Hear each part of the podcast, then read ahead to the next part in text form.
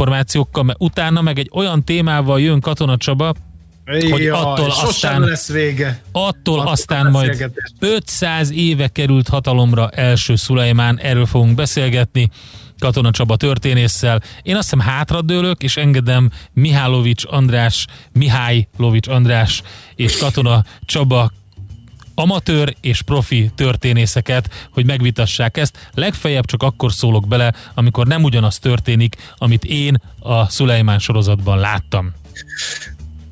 Műsorunkban termék megjelenítést hallhattak. Mindent hallottál már? Hát futóversenyt hallottál-e már? Rádióban, élőben, a Millás reggeliben. Európa egyik leghíresebb ultrafutóversenye először az éterben. Október 2-án pénteken a Millás stáb leköltözik a rajthoz, és élőben közvetíti a versenyt a műsor alatt. Ébredj velünk és a 14.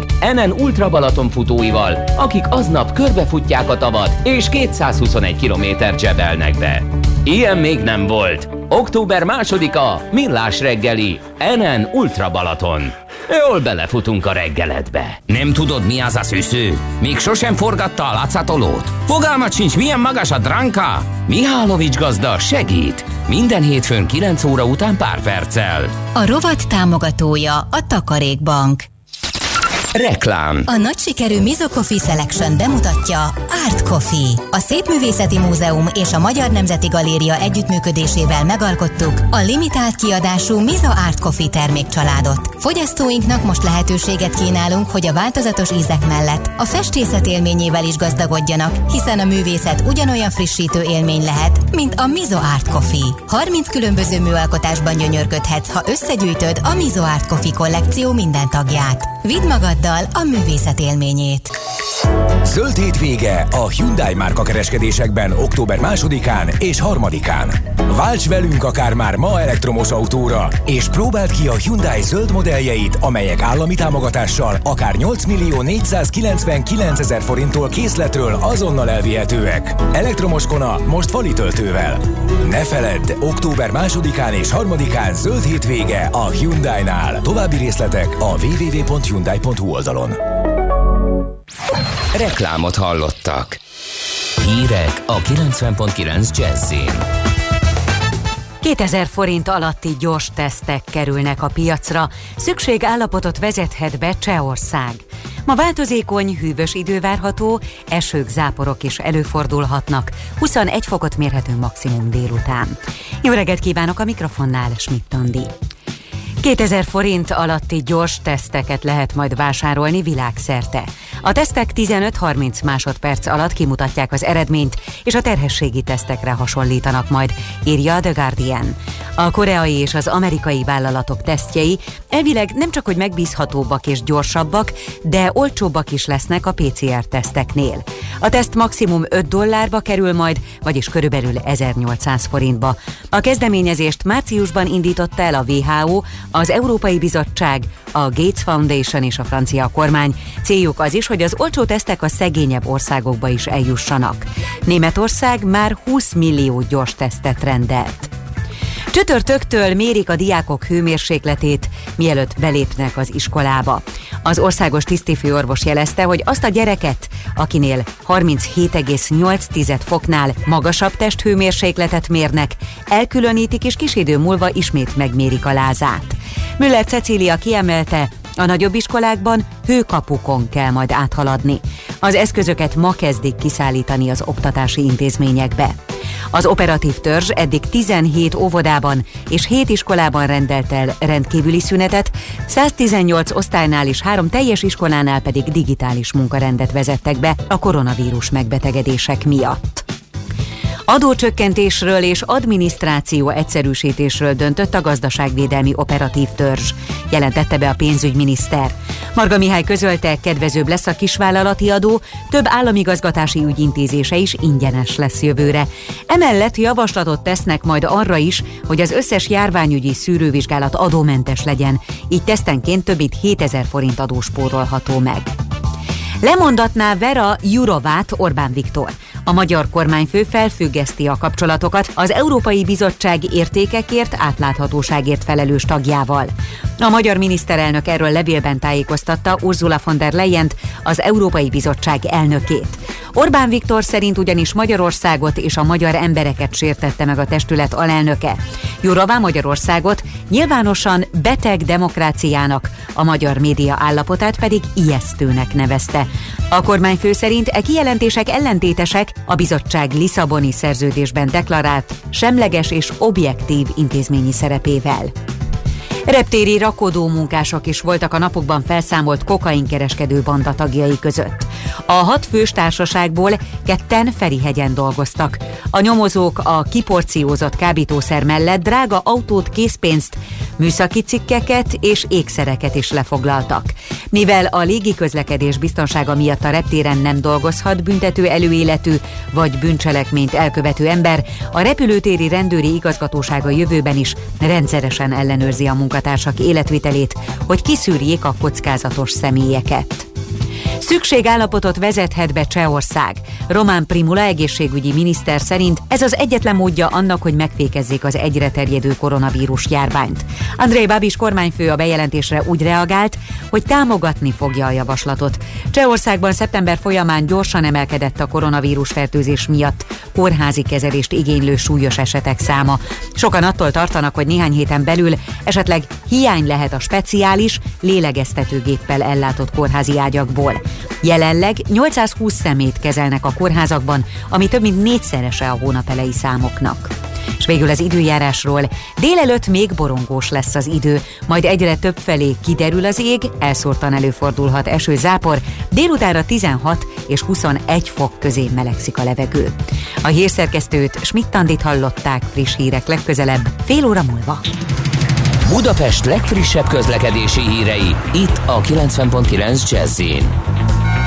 A fővárosban tart a műszaki mentés az M1-M7-es autópálya közös bevezető szakaszán, a Balatoni út előtt sávlezárásra kell készülni, az Egér úton lépésben halad a forgalom. Szintén lassú a haladás a Balatoni úton és az Egér úton a városközpont irányában. 2 baleset is történt az M3-as autópálya bevezető szakaszán, a Körvasútsor közelében, araszolásra kell készülni a Szerencs utcától. Torlódásra készüljenek a budai alsó rakparton a Szépvölgyi úttól délre és a Petőfi hídnál észak felé, a pesti alsó rakparton a Szent István parttól délre, a Weiss-Manfréd út, Kvassai-Jenő út útvonalon a Csepeli rakparttól. Lassú az előrejutás a Széll-Kálmán tér felé vezető utakon, a 11-es főúton befelé az M0-as autóúttól, a Budakeszi úton és a Hűvösvölgyi úton a városközpont irányába. Telítettek a sávok a Hungária körgyűrűn és a Nagykörúton a nagyobb csomópontok előtt, a Kerepesi úton és a Fogarasi úton a közös csomópontnál befelé. Mától a 3. kerületben a Nánási úton a Kadosa utca és a Monostori út között félpályás lezárásra kell készülni, mert csatornát építenek. A járványveszély miatt a metróállomásokon és a megállók területén kötelező az arcot maszkkal elfedni, illetve a BKK járatain is kizárólag maszkban szabad utazni. Siling Zsolt, BKK Info.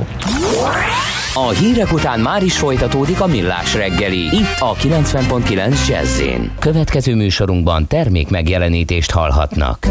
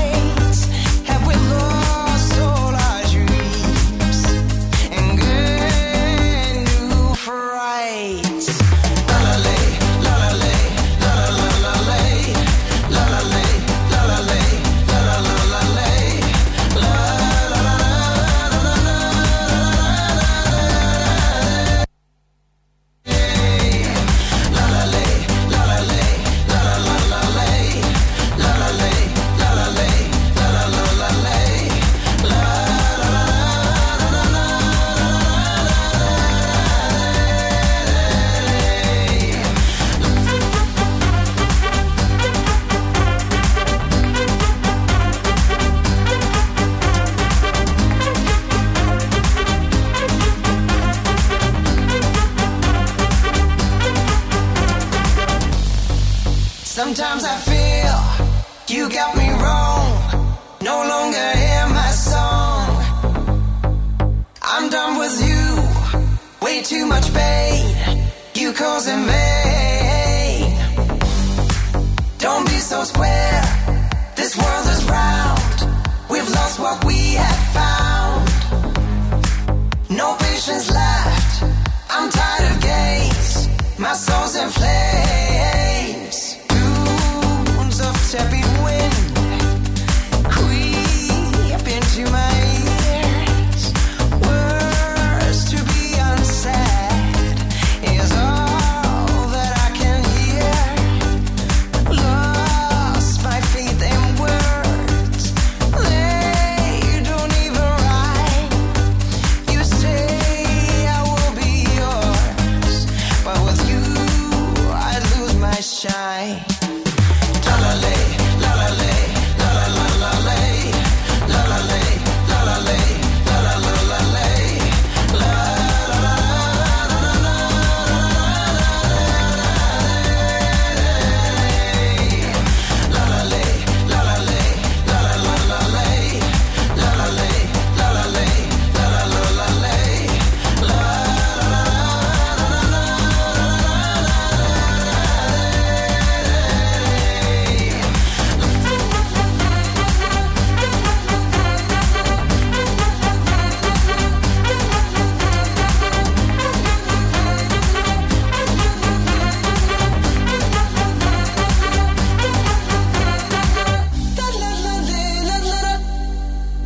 Tovább szimatol a négy jó zsaru, akinek akkor van rossz napja, ha nem találják a magyarázatot. A francia kapcsolat a Wall Streetig vezet. Figyeljük a drótot, hogy lefüleljük a kábelt. Folytatódik a Millás reggeli, a 90.9 Jazzy Rádió gazdasági mápecsója. A pénznek nincs szaga, mi mégis szimatot fogtunk. A Millás reggeli főtámogatója a 20 éves Volvo Autógaléria Kft. Volvo Galéria Budapest. 20 éve szenvedélyünk a Volvo. Szép jó reggelt kívánunk, 9 óra 17 perc van, szeptember 29-e. Otthoni stúdiójában Mihálovics András. A benti stúdióban, ami nem az övé, hanem a 90.9 Jazzy Rádiójé, az pedig Kántor Endre munkavégzési helyeként van fenntartva. Köszönöm. És a fent nevezettet a 0630 20 10 909-en érhetik el a kartársak, hogyha DevOps szeretnének kérdezni tőle, akkor áll rendelkezésre. Figyelj, nagyon sok üzenet van. Gyorsan megpróbálom elmondani őket. A feloldást hiányoltad, ugye Stuka üzenetével kapcsolatban a diplomáciai sztori. A feloldást Stuka szerintem a delegáció számára savban képzelte el, acéltartályban, csak nem akarta leírni. Írja egy kedves hallgató, úgyhogy ez egy jó megoldás. Egyébként meg Fucsó legyűrte a number 5-ot tegnap éjjel. Juhé, üdv mindenkinek Stuka! Bizonyám Fucsovics Márton úgy fogja fel a világranglistán 5. Daniil Medvegyev legyőzését, mint egy elsőkörös továbbjutást, és innentől csak a következő feladatára koncentrál, nyilatkozta ő. Roland Garros. Szerintem Magyarország miniszterelnökének lesz majd kellemetlen telefonbeszélgetése Vladimirrel. Igen, nagyon kemény, úgyhogy óriási gratuláció, köszönjük szépen, hogy figyelj, ez volt neki a feloldás. Meg is írta egyébként egy kedves hallgató, hogy melyik a legvidámabb állat, a juhé, úgyhogy köszönjük szépen ezt is, és Katona Csabával kapcsolatban pedig több minden érkezett, például novemberben lesz Joseph Denman ellentengernagy halálának 146. évfordulója. Katona Csaba feldolgozhatná ez alkalomból a jó tengernagy áldásos tevékenységét és a nyugat-afrikai hajóraj rövid történetét. Hát akkor nyissunk Katona Csabához. Nem ma, és nem mi találtuk fel a spanyol viaszt. Mesél a múlt. A Millás reggeli történelmi visszatekintő rovata akkor, abból az időből, amikor pödört bajusz nélkül senki nem lehetett tőzsdeüzér. Érdekességek, évfordulók, események annó. Mesél a múlt. Így trédeltek dédapáink. Fegyvert, s vitézt éneklek török hatalmát, ki megmerte várni Szulejmán haragját, ama nagy Szulejmánnak hatalmas karját, az kinek Európa rettegte szabjáját. Ugye, aki nem tudná, ez Rényi Miklós Szigeti Veszedelem első énekéből való egy idézet. Hát innen jutottunk el, kérem szépen, oda, hogy magyar honpolgárok tízezrei, hanem százezrei nézik Szulejmán Szoltánról a kicsit romantikus mázzal leöntött sorozatot. A rózsavízzel van az gyakorlocsolva. Igen. Helyre tesszük Szulejmán szultán helyzetét, szerepét a magyar történelemben és a világ történelemben, Katona Csabával természetesen, aki történész. Szervusz, jó reggelt kívánunk! Szervusztok, jó reggelt kívánok! És hát valóban egy nagyon fontos témáról fogunk beszélni, mert az, hogy egy kicsit romantikus, az azt gondolnám, hogy nagyon romantikus. Tehát éreztem itt a halvány cinizmust a hangodba, és valóban tényleg egy teljes döbbenet azt látni, hogy úgymond népszerű történelmi figurává kezd válni a tévénézők egy részében az a nagy Szulejmán, akinek a uralkodói nagyságát ugyan dőreség volna elvitatni, mindazonáltal a magyar történelemben mérsékelten pozitív szerepet játszott, és ezt szerintem nem volna szabad figyelmen kívül hagyni, de ez az én privát véleményem. Most nagyon nyersen akarnék fogalmazni, ez körülbelül olyan, mint hogyha 300 év múlva egy orosz sorozat szólna Tisztárjonovi Sztálinról. Sztálinról. Mert hogy az idő az hajlamos az dolgokat romantikussá varázsolni, ugye, csak hát nem biztos, hogy ez a realitások talaján áll ez a fajta megközelítés. Hát de Csaba, nyilvánvaló... hát mindenki tudja, hogy mennyire nagy, hogy is mondjam, egy jó akarója volt a magyar népnek Szulejmán. Igaz, elfoglalta az országot, kiirtotta a fél lakosságot, lerombolta a városokat, de azért nagyon szép fürdőket épített. Igen, hát ezt a Sudár Balázs kollégám fogalmazta meg egyszer úgy, hogy tulajdonképpen mit köszönhetünk neki, és hát vannak ilyen dolgok, mint mondjuk a papucs, vagy a töltött káposzta, tehát amik is hosszú távon így részei maradtak a magyar kultúrának, mindazonáltal sikerült tönkretenni a virágzó magyar középkori királyságot, tehát túl magas volt a bekerülési költség, fogalmazzunk így. Nem biztos, hogy ezért ennyit. Próbáljuk meg őt tényleg a helyére tenni, színe íra ez stúdió, mert ugye az se volna helyes, ha átesnénk a jó túloldalára, és elkezdenénk mindenféle negatív jelzőkkel csépelni. De az a helyzet, hogy az Oszmán Birodalom egyik legnagyobb uralkodójáról van szó, tehát ezzel nehéz vitatkozni. 1494-ben született Trabzonban, az egykori Trapezundban, és hát az édesapja későbbi első Szelim akkor még csak Beglerbég volt, Beylerbey, de később aztán szultánnál lett, és ezt örökölte meg Szulejmán 1520-ban. Na most fiatal ember még, tehát 26 éves, hát persze ezekben az években a fiatal, meg az idős szó az egy picit más jelentett. 26 évesen ő egy ereje teljében levő tetrekész férfi, és ezt hamarosan bizonyítja is, hiszen csak adjuk össze azt a pár dátumot, amit most így rögtön elmondok, egyik sem lesz újdonság, csak egymás mellé tesszük. Tehát 1520-ban lesz szultán, 21-ben már elfoglalja Nándor Fehérvárt, ugye azt a Nándor Fehérvárt, amit egy jó 70 évvel korábban hűségesen védett meg Hunyadi János, sógora Szilágyi Mihály, Kapisztán János és a társai. És 1526-ban van a Mohácsi csata.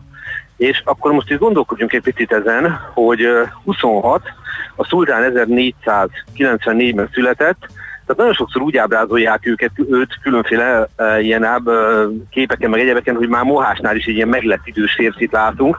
Szó sincs róla. Viszont az, hogy 1526-ban már Mohásnál csatát nyer, és tönkreveri a magyar királyság seregét, de tulajdonképpen világosan mutat két dolgot. Egyrészt a hódításra való hajlamát, azt a fajta tettekségét, ami mindig is motiválta őt, azt a katonai potenciált, ami a rendelkezésére állt, mert a legújabb kutatások alapján teljesen egyértelmű, hogy amennyire ezt föl lehet mérni, ott Mohácsnál az oly sokszor gyávasággal, meg esetlenséggel vádolt magyar sereg maximális hősiességgel helytált. Egész egyszerűen arról van szó, hogy azzal az oszmán hadsereggel nagy valószínűséggel egyetlen korabeli hadsereg tudta volna felvenni a versenyt hosszú távon, mégpedig a francia.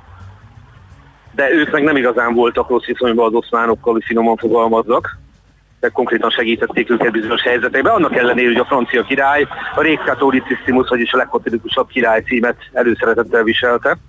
És végül még egy dologra utal ez a Mohácsi csata, amiről annyit beszélünk, és annyit fogunk még beszélni. Arra, hogy Szulejmán hódításáinak és terveinek a homlokterébe az nem Észak-Afrika került, vagy nem a mai Irak, bár ott is természetesen folytatott hódító tevékenységet, tehát relatíve természetesen, hanem kifejezetten a Dunai medence. És az volt az ő nagy álma, hogy Bécset bevegye, erre azonban akármekkora katonai potenciál állt a rendelkezésére, soha nem kerülhetett sor. Ostromolhatták a seregeit. Csaba, hogy miért koncentrált a Duna-medencére? Elfogytak a meghódítandó területek, más irányba már egy erősebb hatalommal kellett szembenézni, és úgy ítélte meg, hogy errefelé könnyebben boldogul a török sereg? Több oka van ennek, ugye azt szokták mondani, hogy minden egyes birodalomnak van egy akciórádiusza, aminek a lényege, hogy a korabeli távközlési eszközökkel, még minden egyébbel egy ponton túl már nagyon nehéz irányítani a távoli birodalom részeket. Tehát miközben van egy olyan ország, amelyik egy expanzív hódításra építi a gazdaságától kezdve mindent, egy ponton túl nem szerencsés, ha csak egy irányba terjeszkedik. És ezt nem Szulejmán találta ki, hogy ebbe az irányba jöjjünk, hiszen pontosan lehet tudni, hogy már Zsigmond óta voltak problémák, ugye arra tőlünk nézve délen, hiszen meghódította az Oszmán Birodalom előbb a Balkánt, aztán pedig ugye már Mátyás király idején is sorban vívjuk velük a csatákat, a Hunyadi János idején is sorban vívjuk velük a csatákat. Tehát egy régi terv, hogy ebbe az irányba a Balkánról fölfelé a Duna-medencébe elmozduljanak, egyszerűen a saját érdekszférájuknak tekintették. Uh-huh. De más kérdés, ezt mennyire sikerült érvényesíteni. Nem lehet azt mondani, hogy sikertelen volt ez a törekvés, mert lehet, hogy Bécset nem sikerült elfoglalni, de azért a 150 éves török hódoltságról ugye tudunk beszélni, a Balkán pedig hát több mint 5 évszázadra át nyögte az Oszmán Birodalom nyűgét. Úgyhogy alapvetően onnan nézve ez nem bizonyult egy sikertelen dolognak. Ez egy más kérdés, hogy az itteni másik legerősebb hatalmat, nevezetesen a hazudó Dunai monarchiáját, azt sikerült ugyan nehéz helyzetbe hozni, de megroppantani nem sikerült. Ugye 1529-ben az oszmán seregek ostromolják Bécset, de Niklás Zálman az élen hősiesen védekezik a császárváros, vissza is veri a támadást, 1532-ben pedig el se jutnak Bécsig, ugye ez egy külön történetet megérne, hogy Juris Miklóssal az élen kőszegen ugye sikerül őket úgymond oly mértékig lassítani és megállítani, hogy Bécs ostromára ilyen értelemben már sor sem kerül. De visszakanyarodva Szulejmánhoz, hát azért, hogy sikeresen működött itt az előbb említetted, 1541 Buda, ugye? Igen.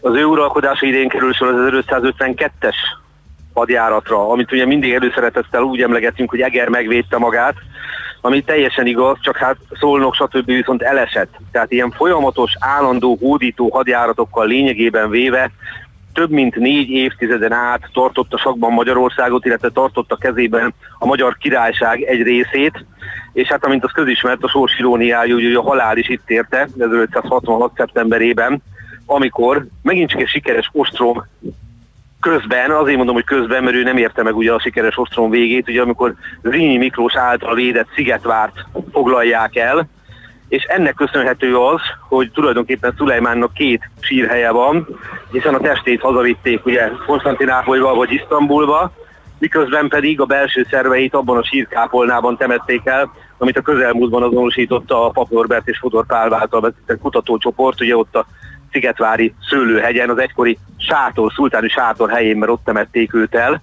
Tehát ilyen értelemben van Magyarországon egyfajta emlékezete Szulejmánnak is.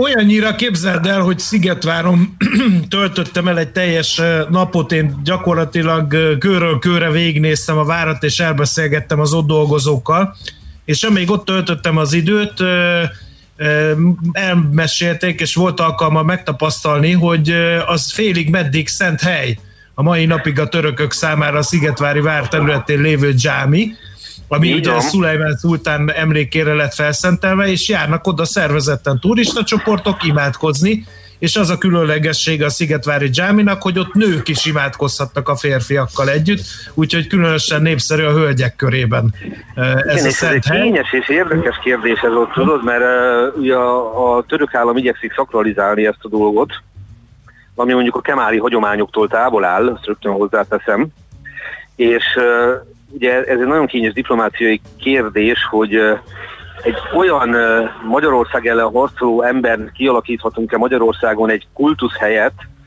ahol hát fogalmazunk úgy, hogy nem indokolt a népszerűsége. Uh-huh. Tehát itt ugye egyfelől fogadjuk el József Attilának az örökbecsű sorait, hogy a harcot mi hőseink vívtó békévé oldja az emlékezés, de azt gondolom, hogy az, hogy tudunk immáron nem ellenségként beszélgetni a múltról, az nem feltétlenül azt jelenti, hogy nekiállunk ajnározni a másik oldalt, És hát ebben a helyzetben, hogy ki volt az agresszív, hódító, támadó fél, azt gondolom, hogy ez nem igazán kérdezik. Hát nem is kétséges, igen. Figyelj, Csaba, uralkodókat szoktak értékelni mindenféle módon, hogy remek hadvezér volt, vagy éppen nagyon tehetséges politikus. Szulejmán szultán esetében mit mondanál? Tehát ezek a hadi sikerek egyértelműen neki köszönhetőek, vagy ő csak egy jó politikus volt, és jó hadvezérei voltak, akiknek a neve kevéssé ismert, mint az ő? Egyszerűen kiemelkedő politikus volt, tehát a hazájában őt a kanúni melléknévvel szokták illetni, tehát a nagy mellett, ez azt jelenti, hogy törvényhozó. Tehát, és nem véletlen, hiszen volt egy nagyon fontos államigazgatási tevékenysége is, fejlesztette Isztambult, az infrastruktúráját, tártolta a művészeteket, tehát minden, amit el szoktak sorolni például a nagy európai reneszánsz uralkodókról, az rá is igaz volt. Ugyanakkor jártas volt a haditudományokba, de az, hogy valaki kiváló hadvezér, az nem azt jelenti, hogy nem állnak a rendelkezésére további kiváló hadvezérek. Tehát Rüstemtől Ibrahim, még itt sok nevet föl lehetne sorolni. De nincsen ebben semmi meglepő, hiszen azt gondolom, hogy egy nagy hadvezérnek az is ismérve, hogy ki tudja választani a neki keze alá dolgozó nagy hadvezéreket. Hát gondoljunk például Alexandros Száliás Nagy Sándorra, akinek ugye a Ptolemaiosztól kezdve a Nikádóron át a Filótászig mindenki ott volt a keze alatt, kiemelkedő képességű harci vezetők, csak éppen ő volt az egyes számú embernél, és ez egyébként igaz volt Szulejmánra is. Tehát ott nehéz lenne elvitatni, hogy roppant rátermett emberről beszélünk, akinek ugye, ha azt akarjuk megközelíteni az életében, hogy hol nem volt teljesen sikeres, hát például ott nem, hogy amint a filmből is közismert, volt neki a Hürrem nevezetű felesége, egy valamilyen szláv származású hölgye, mindjárt nagyon nehéz lenne utólag azt mondani, hogy orosz, vagy belarusz, vagy ukrán, jóisten se tudja, mert ugye történelmietlen volna ez a megközelítés, és hát nagy valószínűséggel neki is köszönhető, hogy a kijelölt trónörököst, Mustafa herceget, azt megölték, és aztán így került a trónra második Szelim, aki pedig Hürrem gyermeke volt, ami azért azt mutatja, hogy Szulejmán minden nagysága mellett az ő udvarában történhettek olyan dolgok, amik fölött elvesztette a dominanciáját, és nem feltétlenül az történt, amit ő akart. De nyilván egy ilyen nagyságú birodalmat irányítani, ami Afrikától egészen Magyarországig terjed, katonailag, politikailag, minden egyéb szempontból az még a legrátermettebb embernek az erejét is egy ponton túl szükségszerűen meghaladja, illetve bizonyos ponton túl fel is őrli, és nyilván nem véletlen, hogy az életkorát is tekintve egy ilyen hadjárat közben érte őt a halál, mert azért gondoljunk abba bele, hogy milyen elképesztő stressz egy ilyen dolog. Nem sajnáltatni akarom, csak próbálom felmérni a dolgokat, hogy hát milyen lehet egy ilyen légkörben folyamatosan évtizedeken át mindent kézbe tartani, illetve legalábbis törekedni, hogy kézbe tartsunk. Ez neki sem sikerült maradéktalanul, de ez nem jelenti azt, hogy ő nem volt kiemelkedően nagy uralkodó, pusztán arra utalok, hogy minden ember képességének van határa. Mennyire volt ő zsarnok? Mert akinek ekkor a hatalom van a kezében, azt egy idő után, ahogy számos történelmi példát látunk, ha már Nagy Sándort említetted, pont ő hozható példának, aki a saját barátját is megölte, mert ellentmert neki mondani. Szóval Szulejmán szultánnak mennyire fájt, vagy szállt a fejébe a dicsőség? A korabeli uralkodókra azért jellemző volt ez a viselkedésforma, tehát ha nagyon nyersen közelítjük meg, ami Mátyás királyunk is zsarnok volt, hiszen gondoljunk arra, hogy mit csinált János Pannoniusszal, mit csinált Vitéz Jánossal, mit csinált Szilágyi Mihályal, a nagybátyjával, és még hosszan sorolhatnám. Tehát ez a fajta uralkodó típus, ez az abszolút egy emberre építő, birodalom élén álló ember, ez amennyire én meg tudom ítélni, az szükségszerűen volt zsarnok, és ez egyébként igaz volt Szulejmánra is. Tehát, hogyha valaki szembeszállt az ő abszolút akaratával, akkor kíméletlenül lesújtott. Nagyon nehéz azt természetesen megítélni, hogy mennyire a helyzet rabja egy ilyen helyzetben egy uralkodó, és mennyire szükségszerű, hogy így járjon el, mert ellenkezően a gyengeség jeleit mutatja, vagy pedig képtelen összetartani a birodalmat, amit irányít, és mennyire passzol ez a személyiségéhez. Én azt gondolom egyébként, hogy a kettő az összhangban van egymással. Tehát az nem kérdés, hogy abszolút uralkodóként működött, és totális vasakarattal igyekezett mindent irányítani. Említettem, ebben néha hibacsúszott, de azokat meg többnyire megtorolta. Tehát, hogyha valami olyasmi történt, amit ő nem támogatott vagy ellenzett, akkor azt viszont vasszigorral torolta meg. A zsarnok az egy erős szó, de azt mondanám, hogy egy gátlástalan abszolút uralkodóról beszélünk, de ez meg nem Szulejmán sajátossága, hanem ez nagyon sok uralkodóról elmondható a korban, illetve korábban is, meg később is.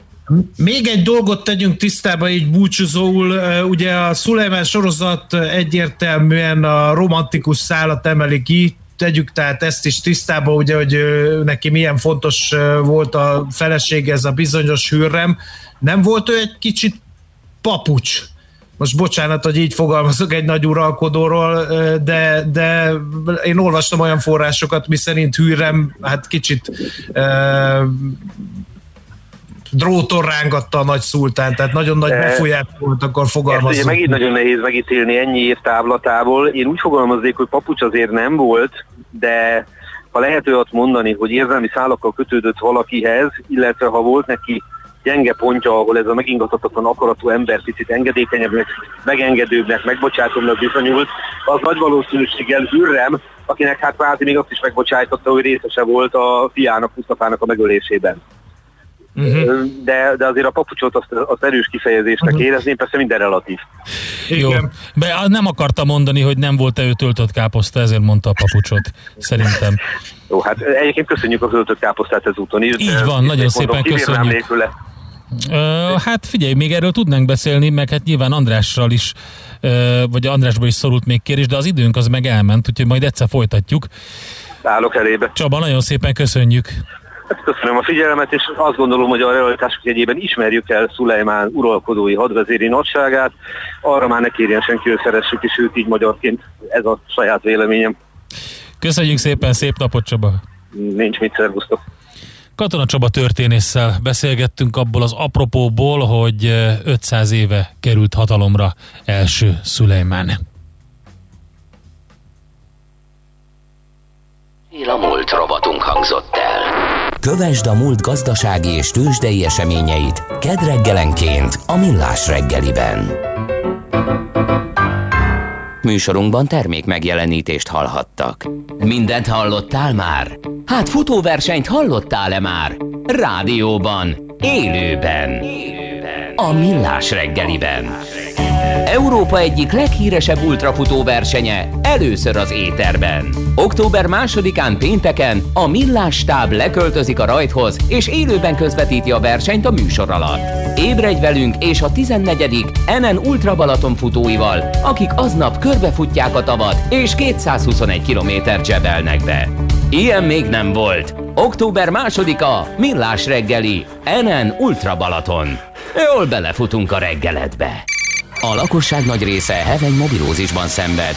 A statisztikák szerint egyre terjednek az okostelefonok. A magyarok 70%-a már ilyet használ. Mobilózis. A Millás reggeli mobilos rovata heti dózisokban hallható minden szerdán 3:49-től. Hogy le nem erülj. A rovat támogatója a Brabofon Kft. A mobil nagyker. Reklám. A fény fontos része életünknek, ezért a mesterséges világítást is érdemes körültekintően kialakítanunk környezetünkben. Mi a Lumenetnél minden nap azon dolgozunk, hogy olyan autó, lakás és irodavilágítási termékeket kínáljunk, amelyek a legigényesebb elvárásoknak is megfelelnek. Látogasson el most a lumenet.hu/jazzy oldalra az extra kedvezményért. Prémium világítás technikai termékek, könnyed vásárlás, professzionális kiszolgálás. Lumenet. A világítás itt kezdődik. Az ősz új kihívásokat hozott az életünkbe. Hogyan oldjuk meg a biztonságos munkába járást? Hogyan járjanak a gyerekek iskolába? Hogyan intézzük a bevásárlást? Válassza ön is a biztonságot, kényelmet és függetlenséget. Érje el céljait egy új Toyotával, most különleges DriveSafe kedvezménycsomaggal, akár 5 év garanciával. Ismerje meg a legjobb készletajánlatokat és a lenyűgöző vadonatúj Yariszt szeptember 25-e és október 10-e között a Toyota nyílt heteken. Reklámot hallottak. Rövid hírek a 90.9 Jazzin. Az élelmiszerek és az üzemanyagok további drágulására figyelmeztet a Magyar Nemzeti Bank. A Matolcsi György vezette jegybank legfrissebb elemzése szerint ez leginkább a nyugdíjasoknak és a szegényebb családoknak okoz majd gondot. A DK szerint azonnali lépésekre lenne szükség, de a kormány szerintük láthatóan tehetetlen. A kormány szerint a kulcs a munkahelyek megőrzése és az újak teremtése. Gumibitumen gyártására alkalmas üzemet épít a MOL az oroszországi Tatár köztársaságban, az ottani olajvállalattal együttműködésben. A beruházás $13 millió valósul meg. A magyar kormány jelenleg arról tárgyal a MOL-lal, hogy a kabinet mekkora állami támogatást tud biztosítani a beruházáshoz. Október 1-től elérhetőek a májusban indult informatikai tanfolyamokra épülő alapképzések. A korábbi programot sikeresen teljesítők 4 féle képzés közül választhatnak. Az államilag támogatott képzésre azok jelentkezhetnek, akik a nyár elejé vizsgán magas pontszámot értek el. Szobrot avattak Bálint gazda emlékére Budapesten. Kocsis András Sándor alkotása a Magyarországi Evangéliumi Testvérközösség Békás-megyeri központjában, a Megbékélés háza temploma kertjében kapott helyet. Bálint György idén nyáron életének 101. évében hunyt el. Keresik Magyarország legjobb pálinkáját. Megkezdődött a kereskedelmi főzdék versenye Miskolcon. Idén rekordszámú, több mint 400 fajtával neveztek. 3 napon át 32 szakember zsűrizi a gyümölcspárlatokat, az illatot, a tisztaságot és a harmóniát is értékelik. Távoznia kell az autonóm katalán kormány éléről az elnöknek, miután a spanyol legfelsőbb bíróság 1,5 évre eltiltotta közhivatal betöltésétől. Quim Torrát azért ítélték el, mert a Központi Választási Bizottság utasítása ellenére nem távolította el a középületekről a politikai szimbólumokat a tavalyi parlamenti választások kampányidőszakában. Délelőtt még borongós időnk lesz, majd egyre több felé kiderül az ég, elszórtan előfordulhat eső, zápor, 21 fokot mérhetünk maximum délután. A hírszerkesztőt, Schmitt Andit hallották, friss hírek legközelebb, fél óra múlva. Budapest legfrissebb közlekedési hírei, itt a 90.9 Jazz-in. Jó napot kívánok! A fővárosban baleset történt a budai alsó rakparton, az Erzsébet híd közelében. A két irány forgalma felváltva haladhat, torlódás alakult ki. Befejezték a műszaki mentést az M1-es, M7-es közös bevezető szakaszán a Balatoni útnál. Megszűnt a forgalmi akadály az M3-as bevezető szakaszán is a Körvasút sor közelében. Ismét működnek a jelzőlámpák a Vakbottyán utca, Sibrik Miklós út csomópontban. Fennakadásra kell számítani a Pázmány Péter sétány, Műegyetem rakpart útvonalon északi irányban, a Hűvösvölgyi úton és a Budakeszi úton a Szilágyi Erzsébet fasor előtt, illetve a Széll Kálmán tér és a Clark Ádám tér környékén egyaránt. Erős a forgalom az Andrássy úton és a Rákóczi úton befelé, a Baross tér közelében, a Károly körúton az Asztória előtt, továbbá a Hungária körgyűrűn és a Nagykörúton is szakaszonként, mindkét irányban. Varga Etele, BKK Info. A hírek után már is folytatódik a Millás reggeli, itt a 90.9 Jazz-én. Következő műsorunkban termék megjelenítést hallhatnak. Tőzsdei és pénzügyi hírek a 90.9 Jazz-én az Equilor befektetési ZRT szakértőjétől. Equilor, 30 éve a befektetések szakértője. Deák Dávid üzletkötő a vonalban. Szervusz, jó reggelt! Sziasztok, jó reggelt, üdvözlöm a hallgatókat! Hát mi van a budapesti értéktőzsdén? Hát van egy óriási varga betű, amit láttunk benne. Hát most egyelőre 0,3%-os pluszban áll a Bux Index, 33.257 ponton, 1,4 milliárdos forgalom mellett. Hát a MOL emelkedése húzza gyakorlatilag magával a Bux Indexet, itt az elmúlt 2 nap jó híreinek köszönhetően tovább folytatódik a MOL emelkedése, 1,5%-os pluszban áll a részvény, most 1680. Ezt elmondanád, hogy mik ezek a jó hírek, amik ennyire meghúzták a MOL-t? Ugye tegnap egészen attraktív teljesítményt nyújtott az olajrészvény, most is úgy tűnik, hogy töretlen a lendülete. Mi áll a háttérben? Tehát a tegnapi nagyobb emelkedés annak volt köszönhetően, hogy a MOL bejelentette, hogy a következő 1 évben a részvényeinek maximum 5%-át visszavásárolhatja a saját részvényvásárlási programban. Ez közel 41 millió darab részvényt tenne ki. Ez azért is nagyon nagy szám, mert most jelen pillanatban a MOL legnagyobb tulajdonos a 10%-os részvényrészesedéssel rendelkezik. Így ez igen csak nagy árfolyam emelkedő hatást okozhat a részvénynek, hogyha ténylegesen kihasználják a keretet. Ugye a mai jó hír pedig, amit itt az elmúlt percekben hallhattunk a hírekben is, hogy a Tatár köztársaságban aláírtak egy nagyobb beruházást, úgyhogy most igazából ez a hét, ez nagyon jó hírekkel indul a MOL. Akkor ellensúlyozza az OTP-t, mert ugye az OTP, hogyha forgalmi szint dolgokat nézzük, akkor úgy látom, hogy csökken, és viszonylag nagy forgalomban. Úgyhogy így válnak, vetve harcolnak ketten. Gyakorlatilag így van. Hát az OTP mai nap is, a mai kereskedési napnak közel a 3/4-ét adja eddig a forgalomnak, de most 0,3%-os mínuszban áll 9410 forinton, és 0,4%-on csökken még mellette a Richter is. Nagyon alacsony forgalom mellett 6745 forinton áll. A Telekom értéke nem változott, 366,5 forint, bár kereskedés sincs igazából benne, és érdekesség, hogy az Opus emelkedik 7,7%-ot 244-es fél forinton áll most jelenleg a részvény. Magához képest azért egy attraktív forgalommal. Igen, igen. Jó, hát akkor nézzük, hogy mi történik, ki győz, OTP vagy a MOL, ettől függ a BUX sorsa, most egyelőre pozitívban vagyunk, aztán majd meglátjuk, hogy alakulunk. Így van, így van. Hát egyébként a BUX hangulata nagyon jó, mert itt a nyugat-európai tőzsdéken most az első 45 percben mondhatni nagyobb mínuszokat látunk, 0,5% fölötti mínusz van a német DAX, a párizsi Kekeren és a londoni FTSE is, úgyhogy reméljük, hogy kitart nálunk a jó hangulat, és a MOL tudja magával húzni a BUX indexet is. Oké, köszönjük szépen, jó kereskedést nektek! Oké, köszönöm, szép napot, sziasztok! Deák Dávid üzletkötővel beszélgettünk a Budapesti Értéktőzsde nyitása után mintegy 45 perccel. Tőzsdei és pénzügyi híreket hallottak a 90.9 Jazz-in az Equilor befektetési ZRT szakértőjétől. Equilor, 30 éve a befektetések szakértője.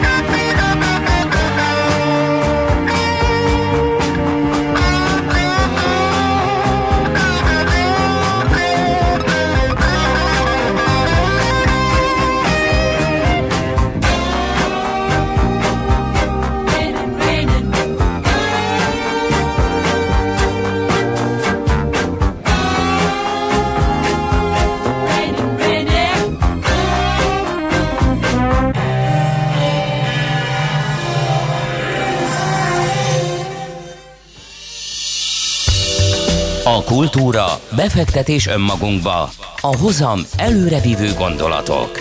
Könyv, film, színház, kiállítás, műtárgy, zene. Ha a bankszámlád mellett a lelked és szürke állományod is építeni szeretnéd. Kultmogul. A millás reggeli műfajokon és zsánereken átívelő kulturális hozamgeneráló rovata következik.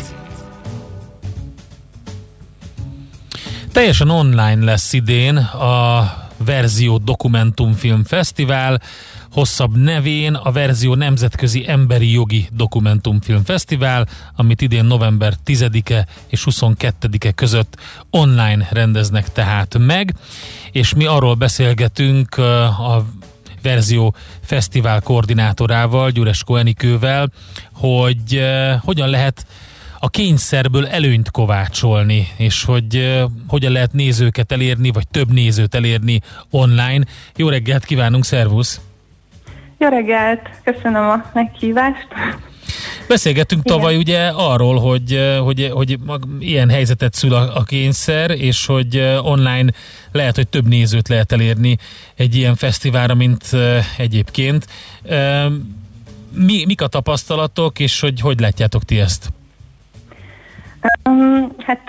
Abszolút új terep ez számunkra, úgyhogy mi is csak kicsit sötétben tapogatózunk így az első online kiadásunkkal, de azért már tavasszal és nyáron elég sok nemzetközi online fesztivált tartottak szerte a világban, úgyhogy tudunk tőlük tanulni.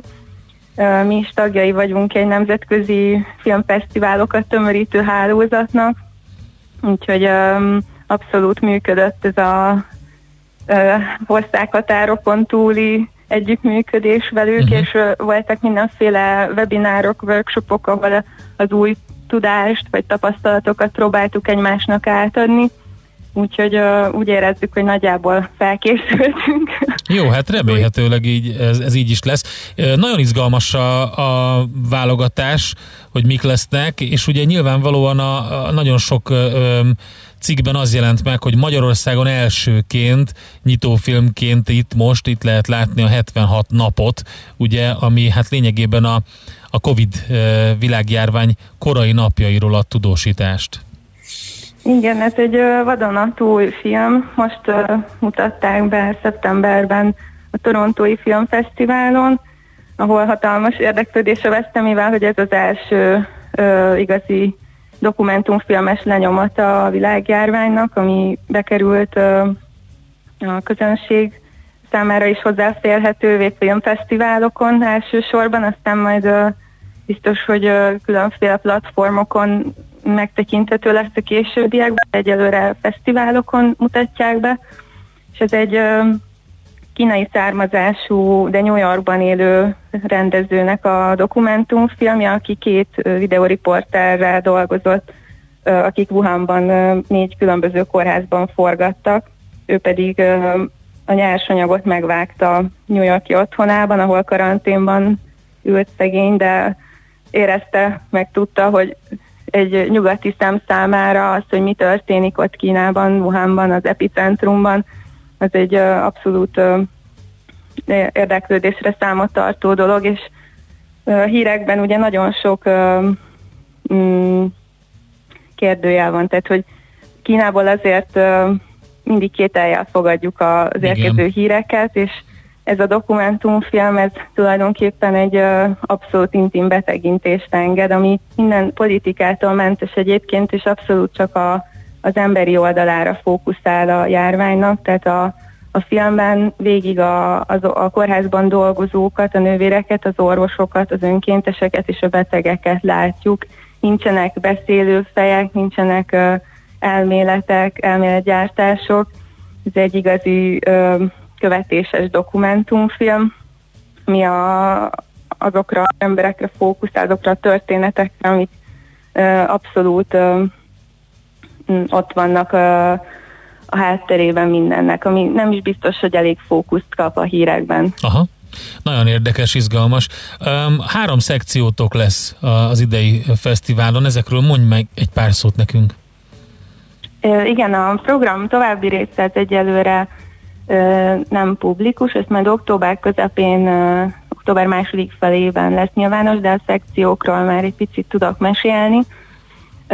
Minden évben van versenyprogramunk is, ami van egyrészt egy nemzetközi versenyprogram, ahol a világ minden tájáról minél sok rétegű témákat próbál felsorakoztatni, illetve van egy magyar versenyprogram, ami az elmúlt évek legjobb magyar kreatív dokumentumfilmjeit mutatja be, és van egy diák és első filmes versenyprogram, ami szintén nemzetközi válogatás, és akkor ezek mellett vannak tematikus, nem verseny szekciók, amik mindig valamilyen olyan témát találnak fel, ami aktuálisan fontos.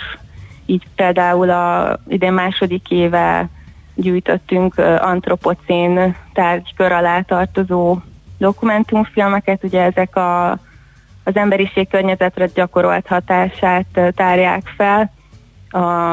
Az emberi jogok közé sorolt egészséges környezethez való jog is abszolút megjelenik, tehát nem csak a környezet, de a környezet által az emberekre gyakorolt hatás is. Például lesz olyan film, ami az illegális fakitermeléssel, erdőírtással foglalkozik, ilyen film már volt a programunkban korábban, ez nyerte, az Erdők ideje nyerte a közönségdíjat tavaly, úgyhogy bocsánat, már ez 2 éve volt, igen, de ez azóta is egy nagyon aktuális téma, és szerencsére készülnek nagyon erős filmek ebben a témában.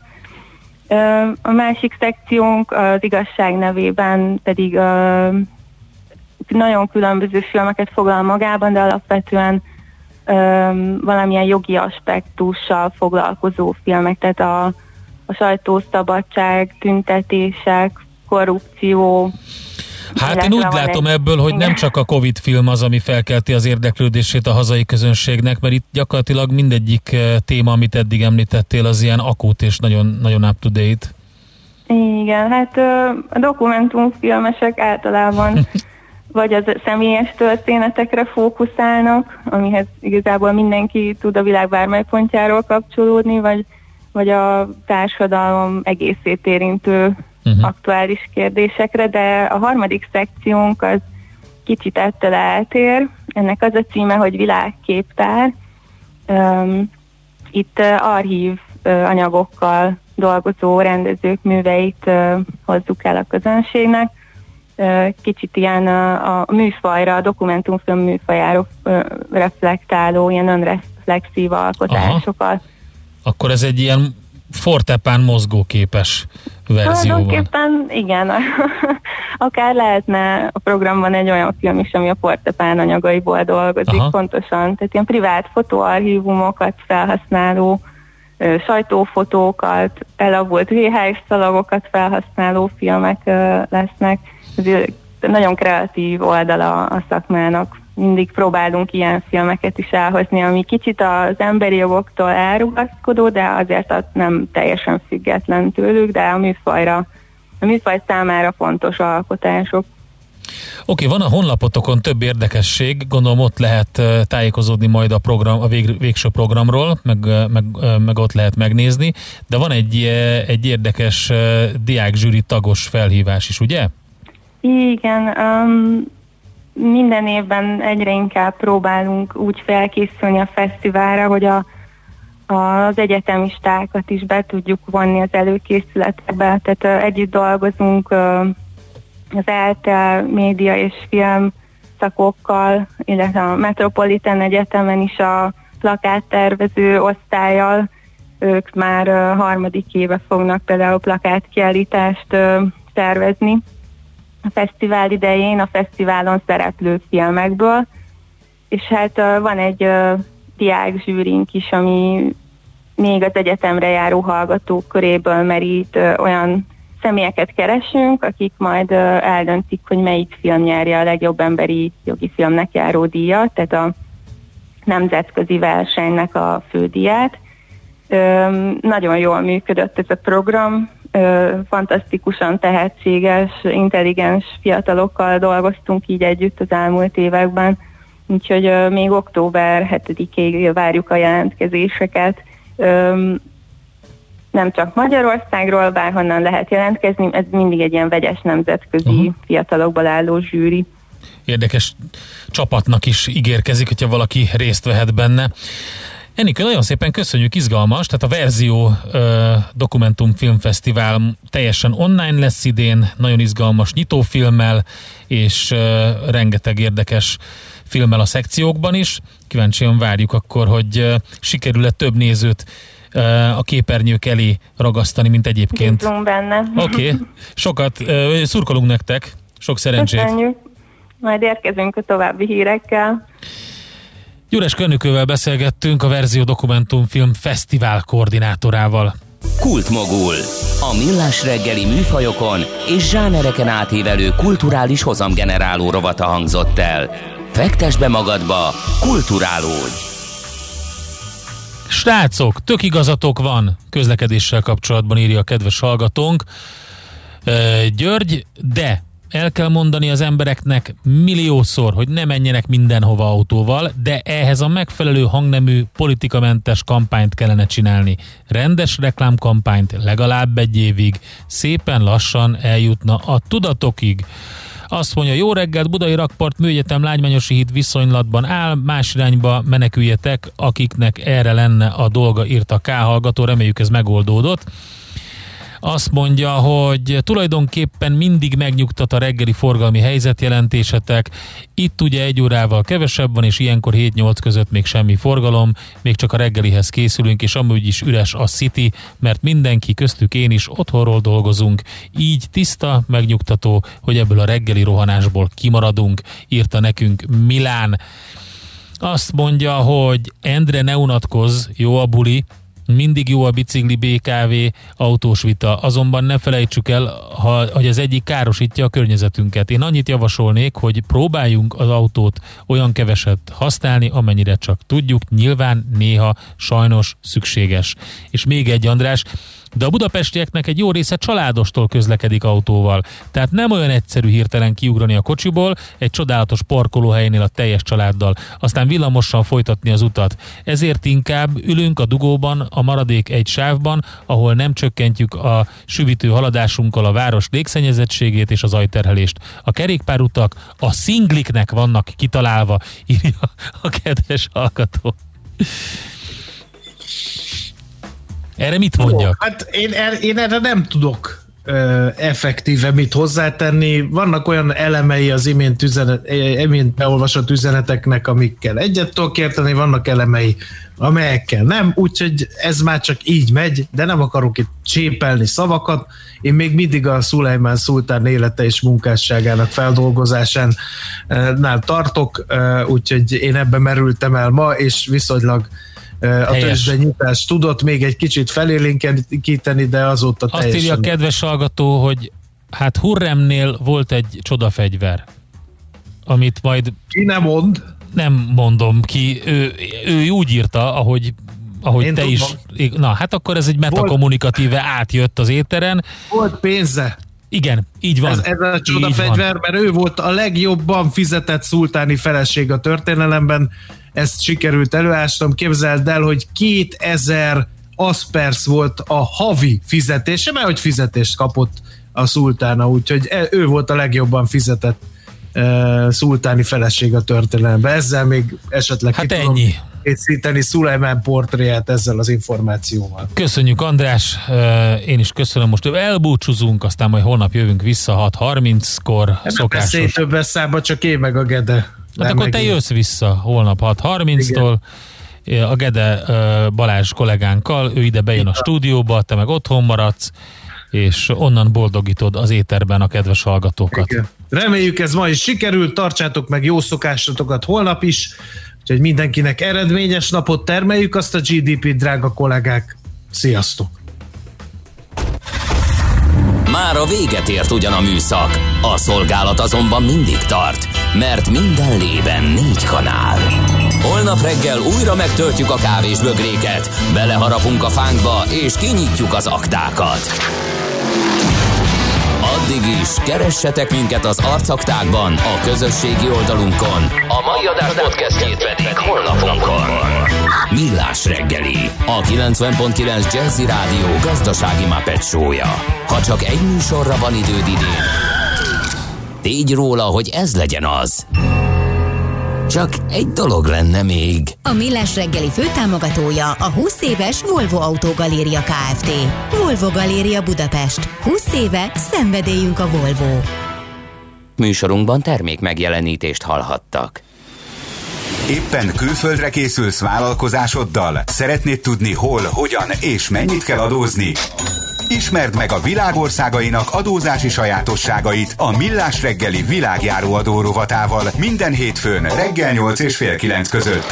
Az adóvilágrovat támogatója a BDO Magyarország Kft. Könyvvizsgálat, könyvelés, adótanácsadás. Mert semmi sem biztos, csak az adó. Valahol még az sem. Reklám.